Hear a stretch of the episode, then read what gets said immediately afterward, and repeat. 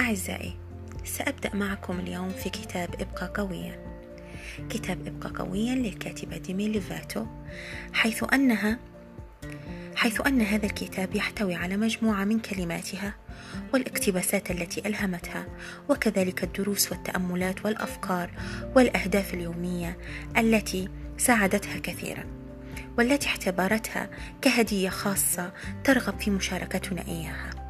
هذا الكتاب يحتوي على هذه الاقتباسات لكل يوم من السنة.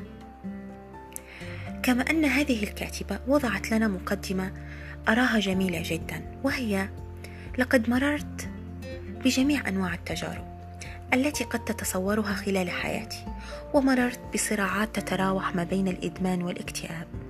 كل هذا في أثناء محاولتي البحث عن ذاتي الحقيقية وعن السعادة. إن الحياة تمتلئ بالنجاحات والإخفاقات والهزائم والانتصارات وكل شيء آخر يقع فيما بين ذلك. لذا في بعض الأحيان قد تشكل حتى أقل الكلمات فارقا كبيرا حيث إنها من الممكن أن تواسي ومن الممكن أن تلهم. كل يوم من أيام حياتي أتأمل وأصلي من أجل أن أتمكن من التواصل مع القوى التي تكمن بداخلي.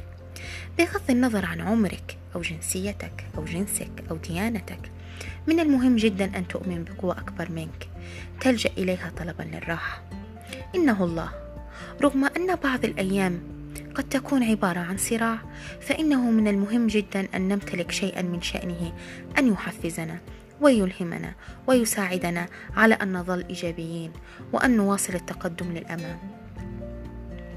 أينما كنت في محترك الحياة اقرأ هذا الكتاب. واعلم أنني سأكون متواجدة دائما من أجلك.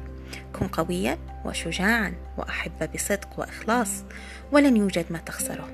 مع حبي ديمي ليفاتو.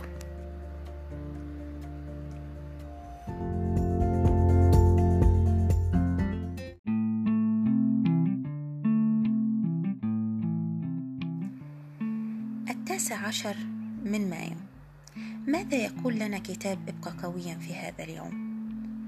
يقول لنا لا يمكننا أن نعتمد على الآخرين دائما من أجل الشعور بالسعادة بل يجب علينا اولا أن نحثر عليها داخلنا. أدركت أخيرا أنه من المهم للغاية أن يسعد المرء نفسه. ولا تخجل ابدا مما تشعر به لأننا جميعا نشعر بالمشاعر ذاتها في وقت ما. ربما نعبر عنها بطرق مختلفة ولكننا نشعر بالمشاعر ذاتها في الأساس. لهذا يمكننا جميعا أن نتواصل من خلالها. الأمر الأهم لتتذكره هو أنه لا ينبغي أن تترك أي شخص كان يجعلك تشعر بالسوء تجاه مشاعرك. الهدف من هذا إذا ما كنت تمر بيوم عصيب فلا تعتمد على الآخرين لتشعر بالسعادة بل ابحث عنها داخلك